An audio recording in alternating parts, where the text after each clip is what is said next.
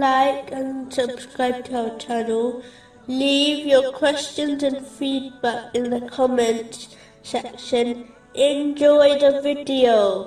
Continuing from the last podcast, which was discussing chapter forty, verse forty-one. And O my people, how is it that I invite you to salvation, while you invite me to the fire?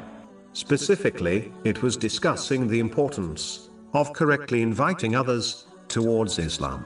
An important condition for spreading the word of Islam is that one must provide others with strong evidence to support their views. This is only possible when they possess the correct knowledge. One's proof must be taken from the Holy Quran and the narrations of the Holy Prophet.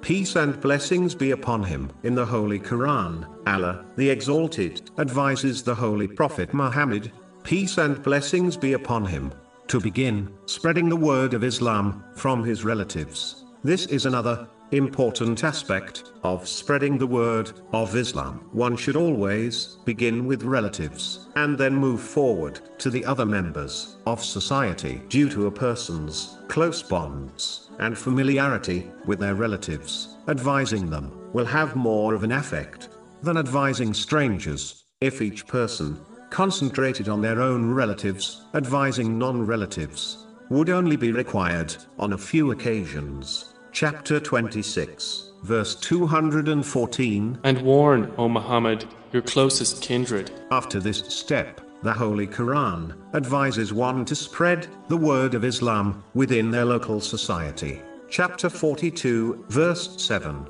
And thus we have revealed to you an Arabic Quran, that you may warn the mother of cities, Mecca, and those around it. The final step is to invite mankind on a national level towards Islam.